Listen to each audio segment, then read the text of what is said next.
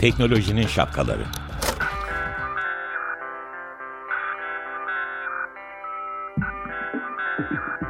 Bilgi ve iletişim teknolojileriyle güvenli ilişki için Banu Zeytinoğlu, Murat Lostar, teknolojinin tüm renklerini, siyah, beyaz, mavi, kırmızı şapkalarını konuşuyor.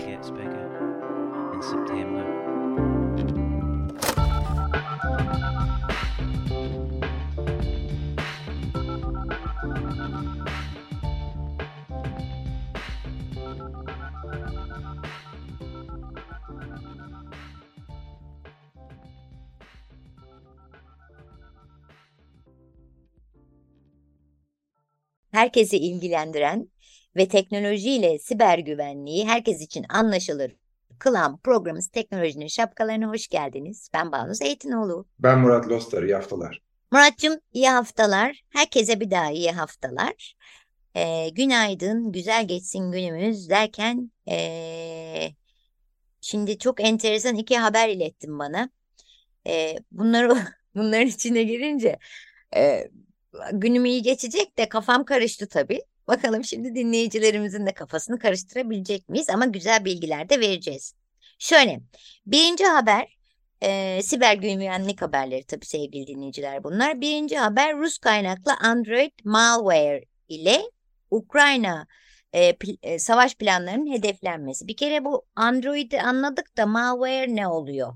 E, malware, Banucuğum iki kelimenin birleşmesi İngilizce'deki malicious ee, yani kötü niyetli kelimesinin ilk üç harfi olan malla software yani yazılım kelimesinin işte son dört harfi malware ediyor. Kötü niyetli yazılım demek. Biz yani Android kötü niyetli yazılımı.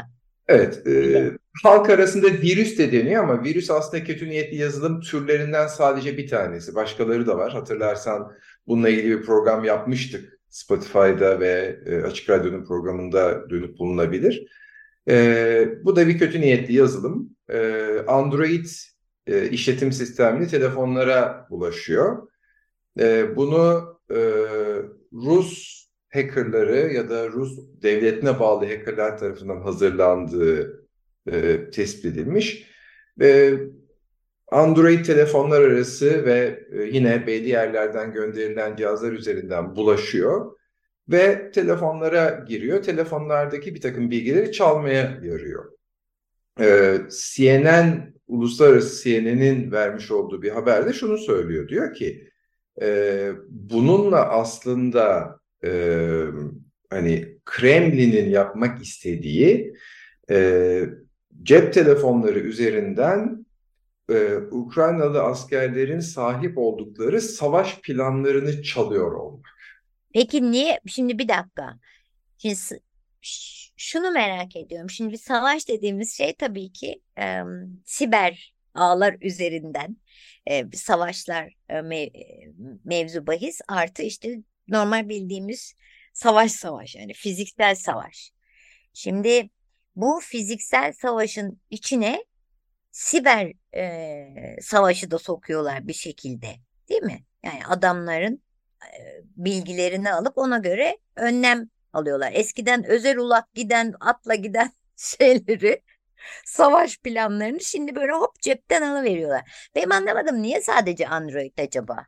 E, bunu tahmin ediyorum iki sebebi vardı. Birincisi an, vardır. E, birincisi e, Android cihazların e, hacklenmesinin e, iOS cihazlara göre görece daha kolay olması.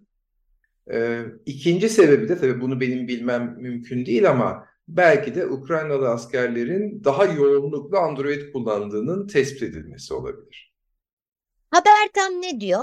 Haber tam şunu söylüyor. Diyor ki Amerika Birleşik Devletleri ve onun müttefikleri olan Avustralya, Kanada, Yeni Zelanda ve Birleşik Krallık İngiltere'nin bir araya gelip yapmış olduğu bir çalışmada şeyin e, Ukrayna'nın e, Android tabletleri varmış askerlerin kullandığı ve telefonlar. E, ve bunun içerisinde e, çatışma planları ile ilgili işte çatışma ile ilgili planlama ve performans şey, hayata geçirme e, detayları bulunuyormuş. Tam İngilizce başlığıyla söyleyeyim. Planning and Performing Combat Missions. E, ve e, Rus hackerların yaratmış olduğu kötü niyetli bir yazılım e, bu e, şeylere, e, cihazlara gönderilmiş. Hem de nereden gönderilmiş biliyor musun? Elon Musk'ın yaratmış olduğu böyle binlerce küçük uyduyla herkese hani e, normal şehir dışında da internet vermeye yarayan bir Starlink diye bir e, network hizmeti var ya depremde de gündeme gelmişti. Türkiye'de konuşmuştuk. Ha, o evet. sistem üzerinden e, gönderilmiş. E, bunu bulan da işte şey e, az önce söylediğim beş tane ülke. E, ve bu kötü niyetli yazılım incelendiğinde de işte az önce söylediğim gibi o planları elde edilip merkeze göndermeyi yani Kremlin'e göndermeye yarayan bir takım kod parçaları bulunmuş. Aslında şimdi şöyle bir şey var. E, yanlış bir e, ayıp bir şey söylemek istemiyorum ama e, şimdi bu kadar teknolojinin bu noktada ilerlediği, her gün ilerlediği bir şeyde sen e, kendi toprakların için haksızca e, ama yine böyle sa- savaşa giriyorsan e, bu savaş senin teknolojik bilginin de e, aslında dahil edilmesi çok normal. Burada şunu diyemiyorum yani. Vay Ruslara bak çok terbiyesizler. Yani zaten adam o kadar büyük bir ayıp yapıyor ki bunun içinde de teknolojik olarak da kazanmak için daha çok ayıp yapabilmek için neyse raconu onu da teknolojik olarak da yerine getiriyor diye düşünüyorum. Bilmem anlatabildim mi? Ee, anlattı ve çok da haklısın Banu'cum. Zaten asker yani hem NATO hem tüm ordularda da dördüncü bir cephe türü olarak tanımlanıyor siber. Yani işte ilk dünyadaki ordu kara ordusuydu. İnsanlar karşı birbirine geçmişti. Taş attılar, ok attılar, şunu yaptılar, bunu yaptılar. İşte sonra silah, tüfek vesaire. Ee, arkasından deniz ordusu geldi. Gemilerle savaşıldı.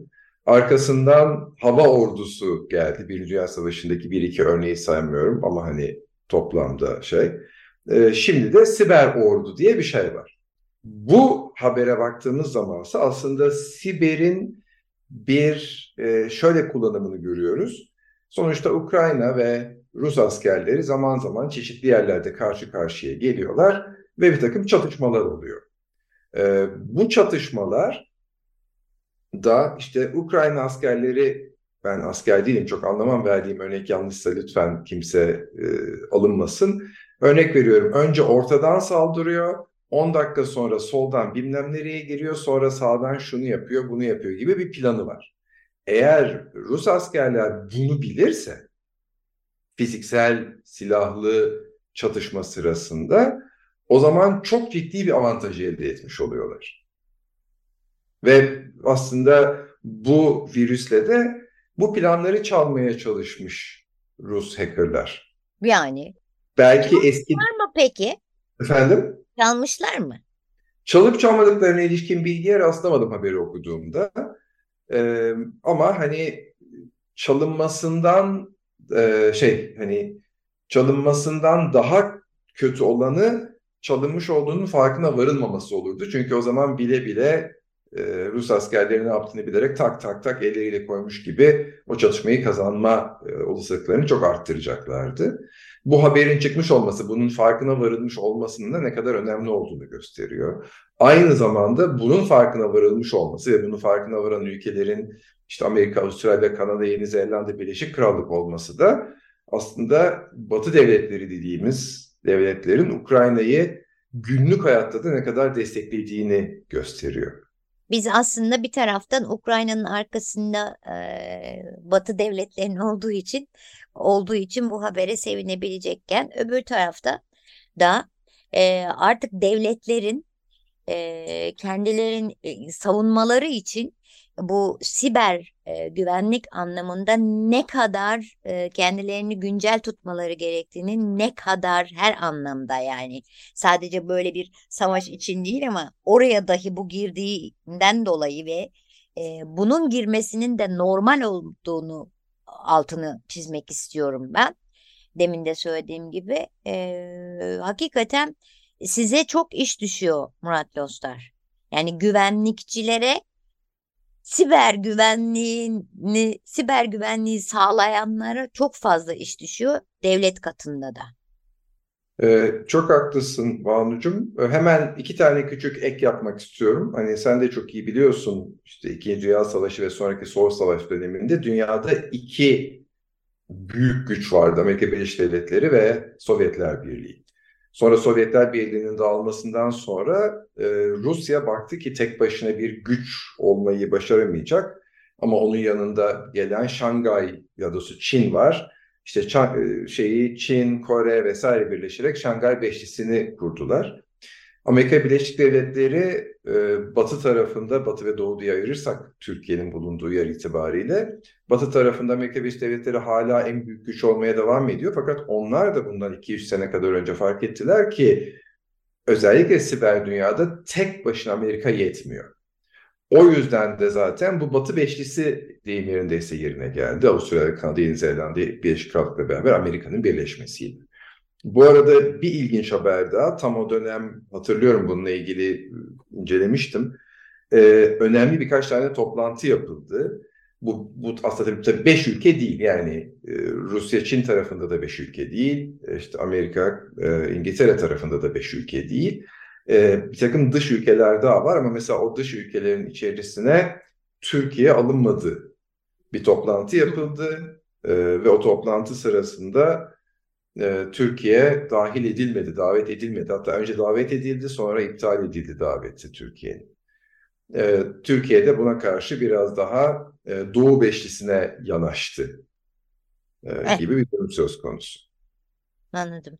E, bu ee, birinci söyleyeceğim. Hemen izinle hızlıca ikinci bir şey daha tamam. söyleyeceğim. E, belki hatırlarsın bu bir dönem Türk askerlerinin bu Suriye'deki olayların başında bir Suriye'ye girmişti ve Türk askerlerinin nerede olduğu Türk askerlerindeki akıllı telefonlar üzerinden izlenmişti. Hmm. E, ve bunun üzerine de zaten yasaktı ama çok daha sıkı bir şekilde e, Türk Silahlı Kuvvetleri'nde akıllı telefon kullanımı yasaklandı. Yani ama saatin de yasaklanması lazım tabii. İşte yani dışarıyla konuşan ve lokasyon bilen her şey diye. Sen de haklısın. Ee, ve bu şey e, Afrin'deki Zeytin Dalı Harekatı'nda 2018'de şey olmuştu yanlış hatırlamıyorsam e, ortaya çıkmıştı. E, şimdi bu biraz daha e, şey yapar, e, ne denir ona, yumuşatılmış durumda. Fakat tabii şunu da düşünelim, yani askerleri özellikle e, profesyonel asker değil de e, dönemsel askere gidenler açısından bakarsak, Hani onların da dünya ile ve siville tek bağlantıları bu telefon. Dolayısıyla bütün bu yasaklara karşı kaçak bir şekilde telefon soktuklarını da biliyoruz. ee, o da ayrı bir ayrı bir konu diyeyim. Fazla uzatmayayım bunu. Ya buna söylenecek çok şey var da. ben Onu buradayım beni vur. şey e, o zaman peki e, bir şarkı e, zamanımız geldi e, bu milli voleybol kadın e, takımına ve bütün kızlara hepimiz hayranız. Hepimiz çok sevi seviyoruz. Hepimiz arkasında her yönüyle arkasındayız. Herhangi bir ayrımcılığa hepimiz tamamen e, karşıyız. E, tercihler konusunda yapılan bütün haksızlıklara, bütün söylenen sözlerin karşısındayız. Ebrar e, Karakurt'a bayılıyoruz. Ve onun için bugün bir şarkıyı onun için ve onun savunduğu e, her şey için ve onun tercih ettiği yaşam e, tarzı için e, onun için çalıyoruz. Onun söylediği bir şarkı. Athena'dan Ben Böyleyim.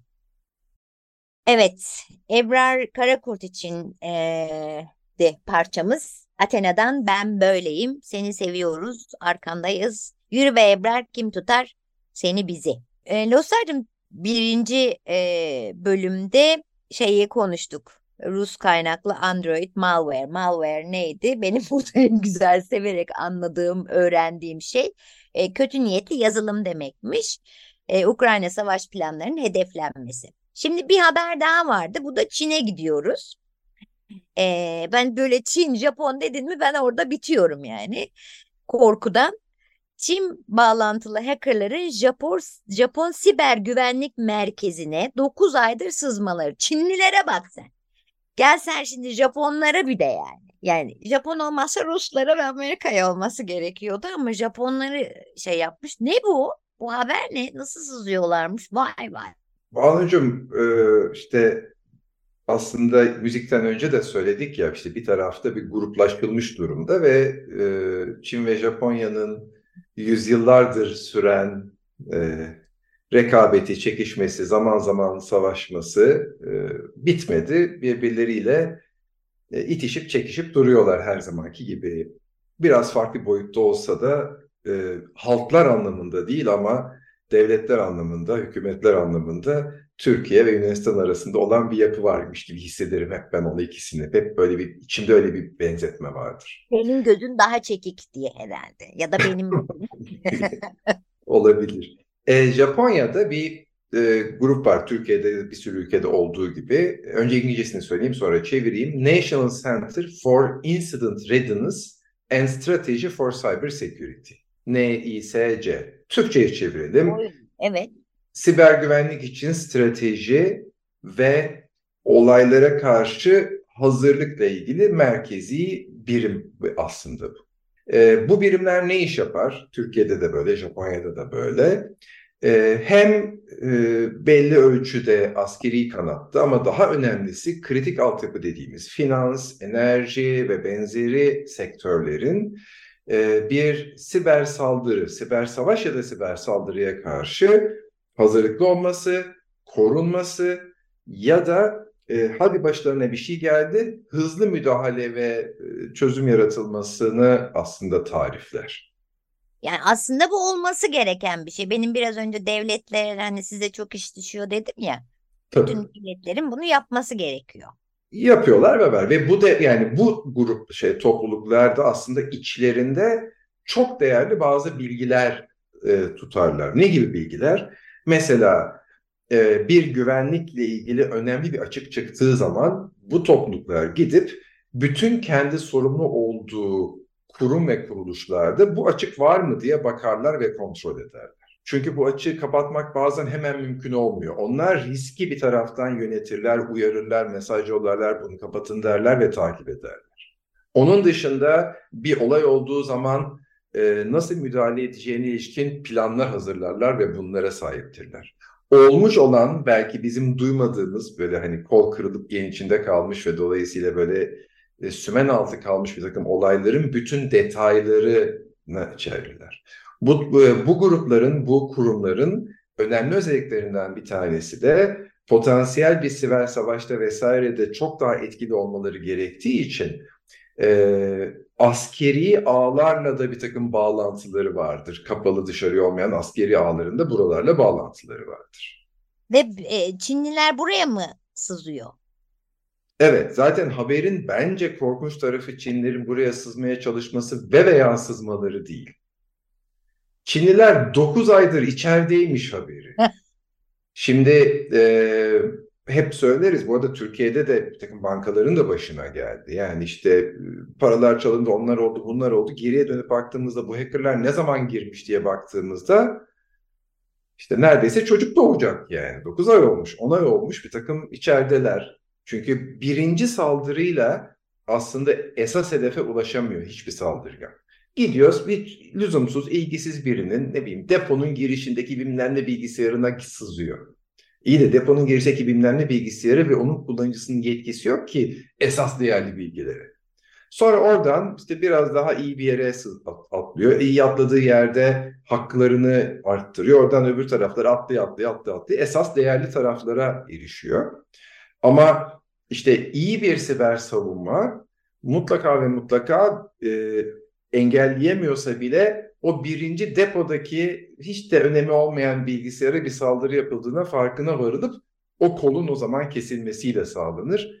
Hani bunu biz özel sektör için konuşuyoruz. Ee, küçük büyük bütün şirketler için konuşuyoruz. Büyük şirketler için tabii daha da detaylı konuşuyoruz. Ama işi zaten siber güvenliğin ülkede sağlanması olan bir kurumun 9 ay bunu fark etmemiş olması hakikaten haber niteliğinde. Yani bir de bu Japon olması. Yani Japonların olması. Yani Uganda yani Uganda'ya hakaret etmek istemiyorum ama yani Japonya ya. Japonya'da böyle bir şey söz konusu olabilir mi? Herhalde onun başındaki harakiri yapacak. Bu çok ayıp bir şey. Yani Çinliler bravo yapmışlar ama bir de hakikaten böyle tekrar ediyorum ama benim için çok uçuk bir e, örnek ve haber oldu bu. Çünkü Çinliler eyvallah onlar yapabiliyor. Nereye? Japonlara. Ne kadardır? 9 aydır. Neresini? Devletin güvenliğini, siber güvenliğini sağlayacak yere. O zaman arkadaşlar hepimiz devletler olarak da bireyler olarak da şu siber güvenlik konusunu daha çok ele alacağız. Süremiz bitiyor Murat Dostlar. Söyleyecek son bir şeyin varsa. Herkese keyifli haftalar. Tabii biz bombayı ortaya bıraktık. Bütün dertleri koyduk. Size keyifli haftalar diliyoruz. Haftaya yine şahane konularla, meraklı konularla sizlerle beraber olacağız. Lütfen bizi takip edin. Podcast'imizi de programımızda. Ne yapıyoruz? Hoşça kalmıyoruz, hoş kalıyoruz. Görüşmek üzere.